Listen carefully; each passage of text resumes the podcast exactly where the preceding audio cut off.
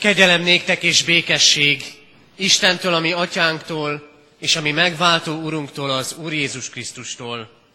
Amen. Kedves testvérek, évzáró Isten tiszteletünk kezdetén énekeljük fennállva a 47. Zsoltár első versét. A 47. Zsoltár első verse így kezdődik. No, minden népek, örvendezzetek!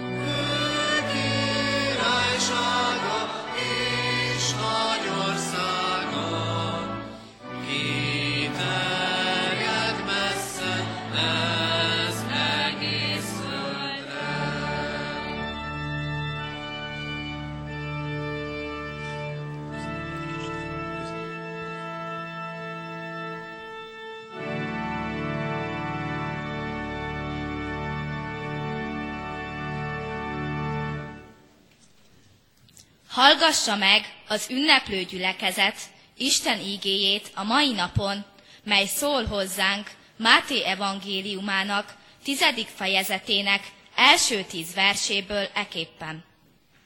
Magához hívta tizenkét tanítványát, és hatalmat adott nekik a tisztátalan lelkek felett, hogy kiűzzék azokat, és gyógyítsanak mindenféle betegséget és erőtlenséget. A tizenkét apostol neve pedig ez. Az első Simon, akit Péternek hívnak, és testvére András. Jakab, az Ebedeus fia, és testvére János. Fülöp és Bertalan, Tamás és Máté a vámszedő. Jakab, az Alfeus fia, és Taddeus. Simon, a Kananeus, és Júdás, az Iskáriótes, aki el is árulta őt. Ezt a tizenkettőt küldte ki Jézus, és ezt a rendelkezést adta nekik. Fogányokhoz vezető útra ne térjetek le, samaritánusok városába ne menjetek be, inkább menjetek Izrael házának elveszett juaihoz. Menjetek el és hirdessétek. Elközelített a mennyek országa. Gyógyítsatok meg betegeket, támasztatok fel halottakat, tisztítsatok meg leprásokat, üzzetek ki ördögöket. Ingyen kaptátok, ingyen adjátok. Ne szerezzetek se aranyat, se ezüstöt, se részpénzt az övetekbe, se tarisznyát az útra, se két felső ruhát, se sarut, se botot, mert méltó a munkás a kenyerére. Tegye Isten áldottá szívünkben a hallott igét. Amen. Jöjjetek testvérek, imádkozzunk! Mindenható Úrunk, Istenünk, áldunk téged azért, mert tegnap, ma és mindörökké ugyanaz, változatlan örök Isten vagy. És köszönjük neked, Urunk, hogy tőled kérhetünk áldást minden indulásra és minden érkezésre, minden kezdésre és minden befejezésre. Így köszönjük meg neked, Urunk, hogy segítségül hívhattunk ennek a tanévnek a kezdetén. Köszönjük, hogy te ígéreted szerint velünk voltál minden napon, megáldottad a mi, a mi munkánkat, tanulásunkat, testi és lelki erővel ajándékoztál meg ahhoz, hogy feladatunkat hűségesen elvégezhessük. Mégis amikor előtted állunk meg, akkor bűnbánatot is kell tartanunk. Megvalljuk neked az elmulasztott lehetőségeinket, megvalljuk azt, hogy voltak alkalmak, amikor nem éltünk jól mindazzal, amit tőled kaptunk. Bocsáss meg nekünk, hogyha elfogyott a türelmünk, ha elfogyott az igazságunk és a szeretetünk. Bocsáss meg, Urunk, hogyha az egymás közötti kapcsolatban is a szeretetlenség volt inkább jellemző, mint a szeretet, a törődés, az odafigyelés egymásra. És Urunk, köszönjük neked, hogy e tanév végén így állhatunk most meg előtted, kérve útmutatást, igét, áldást az előttünk lévő útra, de egyszer mind hálával visszatekintve a mögöttünk lévőkre. Kérünk ezért téged, Urunk, áldj meg most bennünket, légy itt közöttünk az Isten tisztelet közösségében, te szólíts bennünket igéd által, amely ébreszt, amely vigasztal, amely utat mutat számunkra. Kérünk, szólj így hozzánk, igéd által, Krisztusért, a Szent Lélek által. Amen. Kedves testvérek, helyünket elfoglalva énekeljük most a 167. dicséretünk első versét. 167. dicséretünk első verse így kezdődik. Jöjj, mondjunk hálaszót.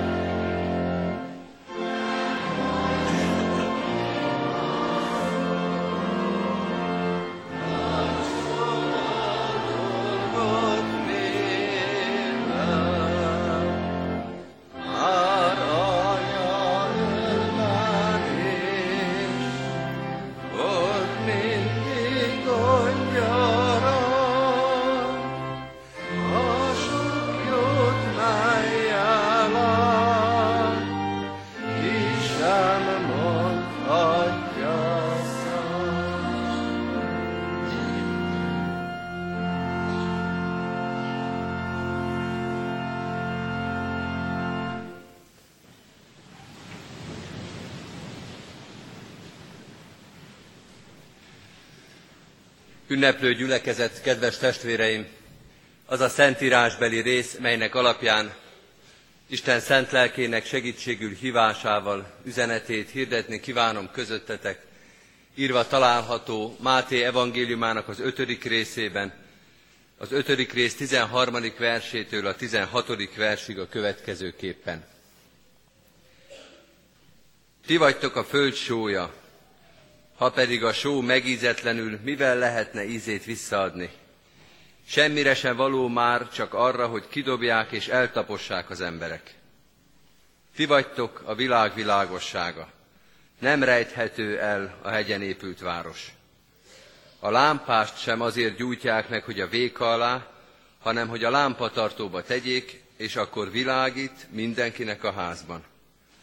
Úgy ragyogjon a ti világosságotok az emberek előtt, hogy lássák jó cselekedeteiteket, és dicsőítsék a ti mennyei atyátokat. Eddig Istennek írott igéje, foglaljuk el a helyünket. Ünneplő gyülekezet, tanévzáróra érkezett diákság. Egy ilyen Isten tiszteleten, amikor az elmúlt tanévet berekeztjük és ünnepi alkalommal tekintünk vissza rá, valamiféle útravalót kellene adni azoknak, akik most elindulnak jó szívvel és örömmel a nyár felé. Sőt, nem csak az egész nyárra, hanem egy egész életre is útravalót készít nekünk Isten, amikor ezt az igét olvassuk. Nem kisebb kérdésről van itt ugyanis szó, mint arról, hogy mit jelent kereszténynek lenni, mit jelent Krisztushoz tartozni. Ahhoz, hogy ezt bővebben, vagy legalábbis körvonalaiba kifejtsük, nem csak egy Isten tiszteletre, hanem egy egész igehirdetés sorozatra lenne szükség, sőt, talán az sem túlzás, ha azt mondjuk, hogy egy egész életre van szükség ahhoz, hogy erre az egyszerű kérdésre, mit jelent kereszténynek lenni, megtaláljuk a pontos választ.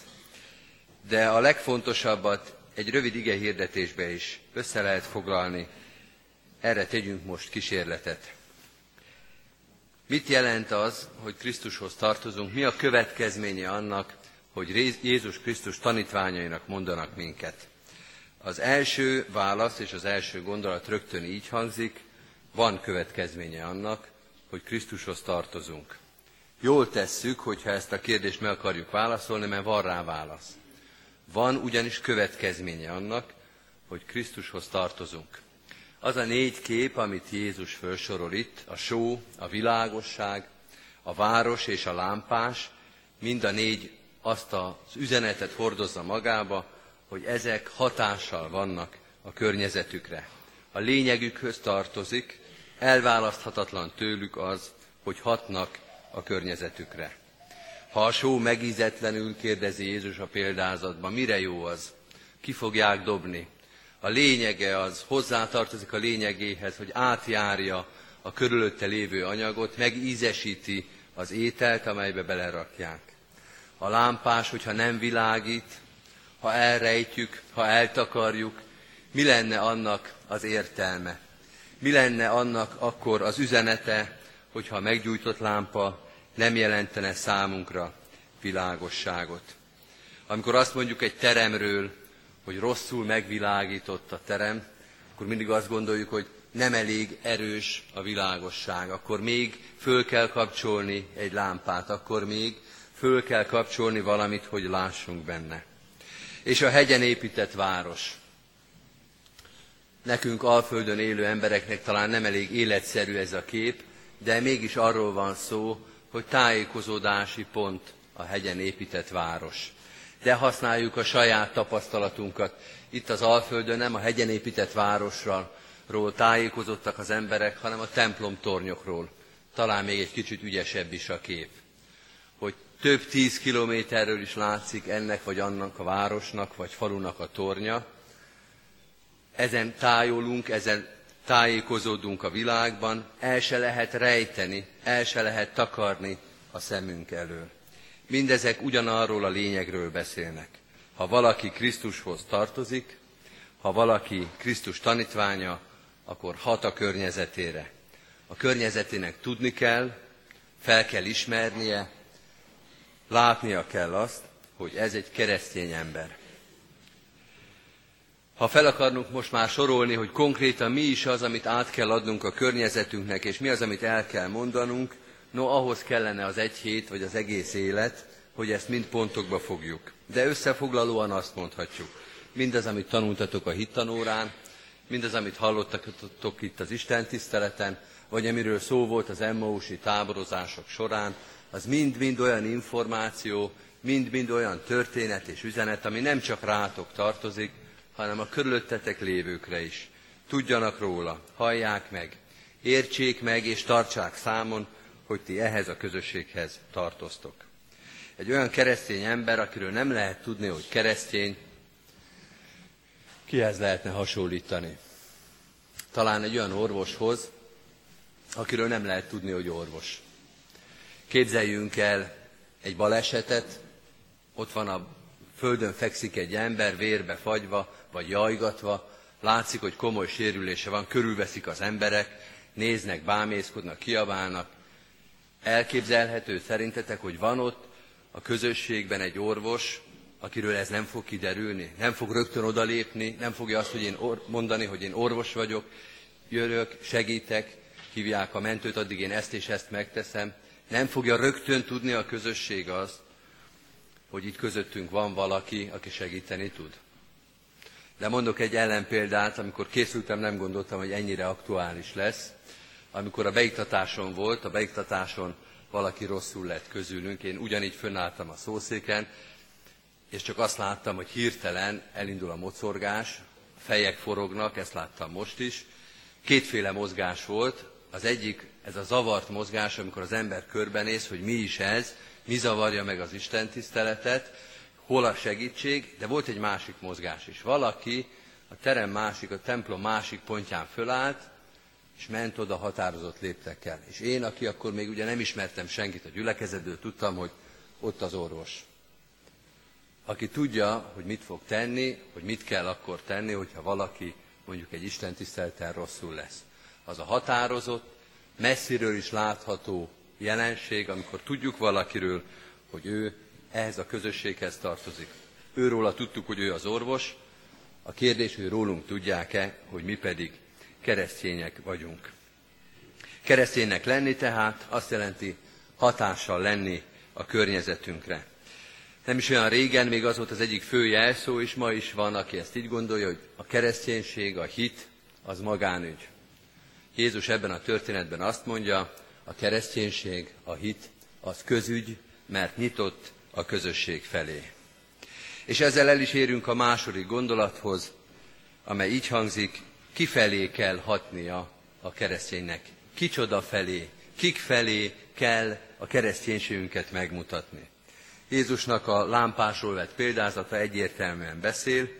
A lámpást sem azért gyújtják meg, hogy a véka alá, hanem hogy a lámpa tartóba tegyék, és akkor világít mindenkinek a házban. Mindenki felé. Mind a négy kép egyébként arról szól, hogy mindenki felé, azaz bárki felé nyitottnak kell lennie a keresztény embernek. Nem csak a másik keresztény ember felé. Nem arról van szó, hogy mi keresztények egymás felé vagyunk keresztények, akik meg a templomon kívül vannak, azok meg éljenek maguk a saját bölcsességből. Nem belterjes közösség a kereszténység. Nem szimpátia kérdése. Nem arról van szó, hogy akiket szeretünk, akiket becsülünk, akikkel jóba vagyunk, akikkel békés a viszonyunk, azok felé keresztények vagyunk, akik pedig ezen a kategórián kívül vannak, azok pedig más bánásmódot kapnak majd. Van, ahol az ember válogathat. Például a barátság. Nem kell mindenkivel szemben barátságban lenni, nem kell mindenkit baráti közösségünkbe vonni. De vannak dolgok, ahol az ember nem válogathat, például az előbb említett orvos, vagy egy tanár, vagy egy lelkész, vagy az összes keresztény azt mondhatja, nincs fölhatalmazásom arra, hogy megválogassam, hogy kivel szembe vagyok keresztény, és kivel nem. Bárkivel szemben, akit az Isten közelembe hoz. Jézus egyszer megkérdezik, hogy ki az én fele barátom. Jézus azt mondja, hogy szerest fele barátodat, mint magadat. Erre visszakérdez valaki, na de ki az én fele barátom? És Jézus ekkor mondja el az irgalmas samaritánus történetét, amivel azt mondja, hogy bárki, aki éppen ott van, aki éppen ott fekszik az úton, aki éppen veled szembe jön, Ha otthon vagy, akkor a testvéred, a szülő, a nagyszülő, hogyha a táborban vagy, akkor a táborban lakók, az iskolában a tanárok, az utcán az, aki éppen szemben jön veled, bárki, akivel abban az adott helyzetben egy térben vagy. És végül, kedves testvéreim, kedves kis barátaim, még egy kérdést kell tisztázni. Miért van ez így? Miért van az, hogy mi Jézus Krisztushoz tartozunk, és hogy hatnunk kell a környezetünkre? Azért, mondja a felolvasott ige, mert Jézus ezt kifejezetten kéri tőlünk, és erre szólít fel. Hiszen Jézus a tanítványaira néz, és nekik mondja, rájuk mutat, ti vagytok a föld sója, ti vagytok a világ világossága. Az, az, hogy keresztények vagyunk, hogy ezt a nevet viseljük, ez nem önjelöltség. Tehát nem arról van szó, hogy egy sereg ember, mondjuk itt mi, azt mondjuk, hogy akkor mi leszünk a keresztények, és megpróbálunk úgy élni.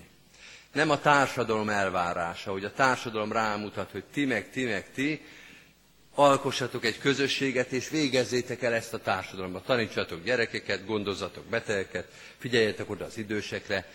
Sokféle társadalmi megbizatás van az egyház felé, de nem ebből áll a kereszténység. Krisztus az, aki rámutat az emberre, és azt mondja, te köves engem. Tehát ő az, aki arra kér minket, hogy amit ő elmondott és megtanított, azt adjuk tovább a körülöttünk lévő világnak. Nem mi, nem a társadalom, hanem Krisztus maga az, aki ezzel megbíz. Vagyis azt kell mondanunk, hogy csak Jézus Krisztussal együtt érthető meg az, amiről idáig beszéltünk, hatni a környezetünkre, továbbadni a tőle hallottakat. Csak vele együtt érthető, és csak vele együtt teljesíthető. Mint a lámpás, amit Jézus mond. És most ne az elektromos lámpára gondoljatok, hanem azokra a régi olajmécsesekre, amelyben a gazda töltötte bele az olajat, a gazda gyújtotta meg, és a gazda helyezte el, hogy hol világítson, és milyen, milyen teret világítson be. Így van a keresztény ember is. Kereszténynek lenni, az azt jelenti, azt jelenti hatni a környezetünkre, továbbadni azt, amit mi már Krisztustól megtanultunk. Mindenkire hatni, és mindenkivel szemben személyválogatás nélkül Krisztusi szeretettel élni. És mindezt Jézus Krisztus megbízásából és az ő segítségével. Ezzel az üzenettel kívánok nektek szép és Krisztusi nyarat, szép és Krisztusi életet. Amen.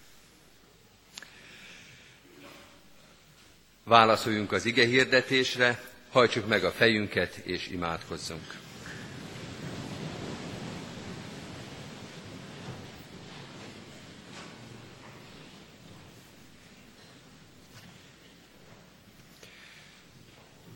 Urunk Krisztusunk, köszönjük, hogy megszólítottál minket, akár gyermekként, akár felnőttként, ifjúként vagy idősként állunk itt.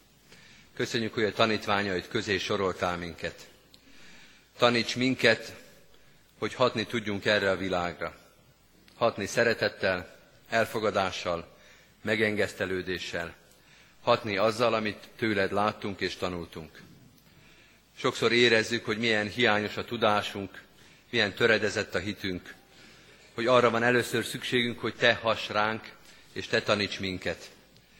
Hálát adunk azért, hogy még így is szolgálatba indítasz minket, hogy feladatot bízol ránk, hogy a saját helyünkön, a családban, az iskolában, munka és pihenés közben, itt az iskolapadban és a nyári szünidőben is hirdethetjük a Te nevedet egész életünkkel, szavainkkal, cselekedeteinkkel, szeretetünkkel.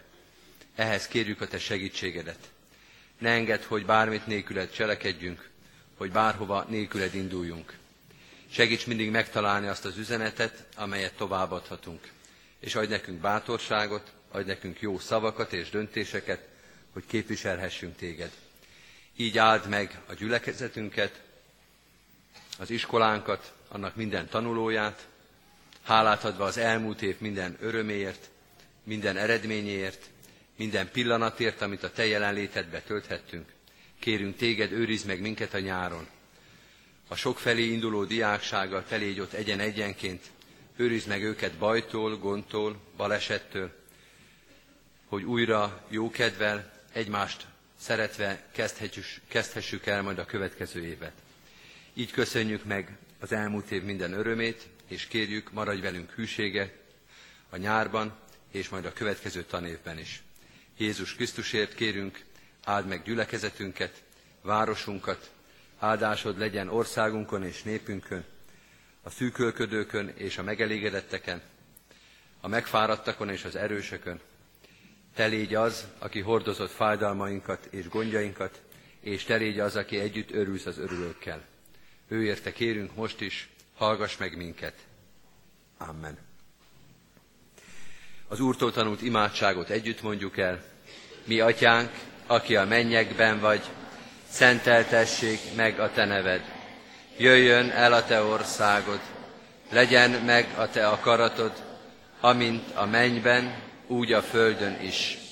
Mindennapi kenyerünket add meg nékünk ma, és bocsásd meg védkeinket, miképpen mi is megbocsátunk az ellenünk védkezőknek. És ne vigy minket kísértésbe, de szabadíts meg a gonosztól, mert tiéd az ország, a hatalom és a dicsőség mind örökké. Amen. Az ige hirdetésre válaszolva és az imádságot folytatva most hallgassuk meg a diákok énekét. A gyülekezet foglalja el a helyét. A diákok énekét vezényli Jánborné Márkus Emőke.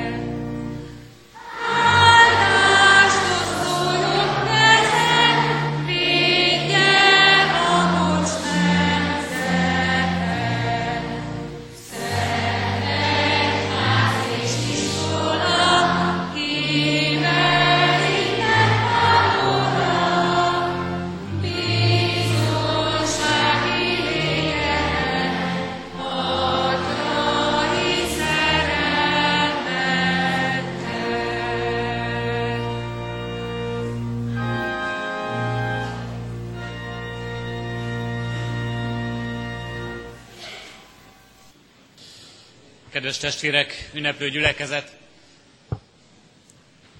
Az át nem vett könyveken túl már csak két könyv maradt az asztalon.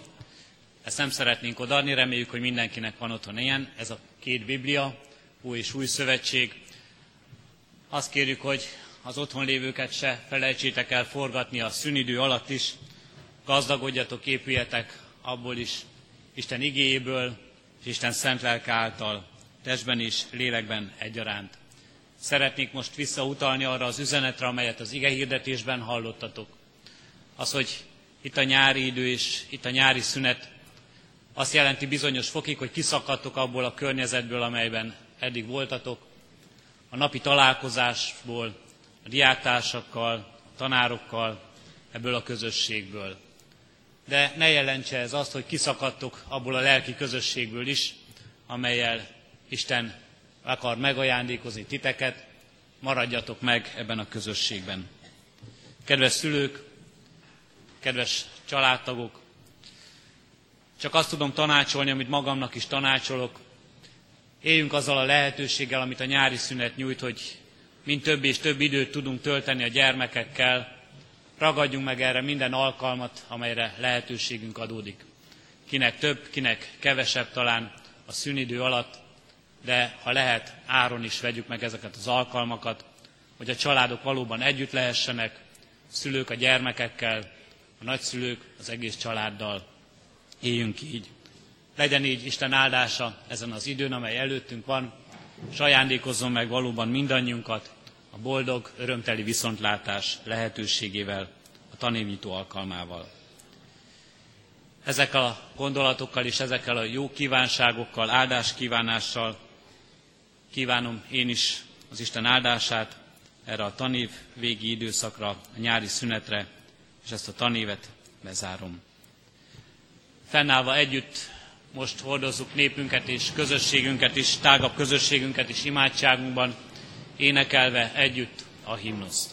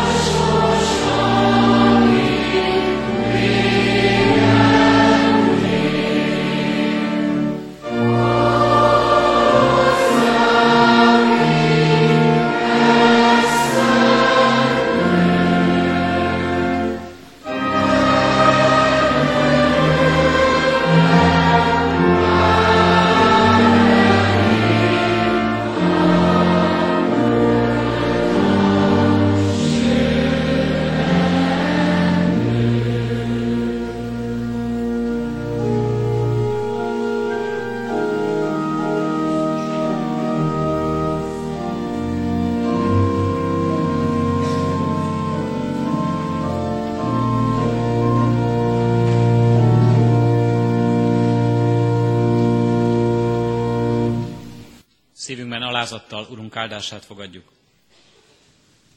Az Istennek békessége, amely minden emberi értelmet felülhalad, meg fogja őrizni a ti szíveteket és gondolataitokat a Krisztus Jézusban. Amen.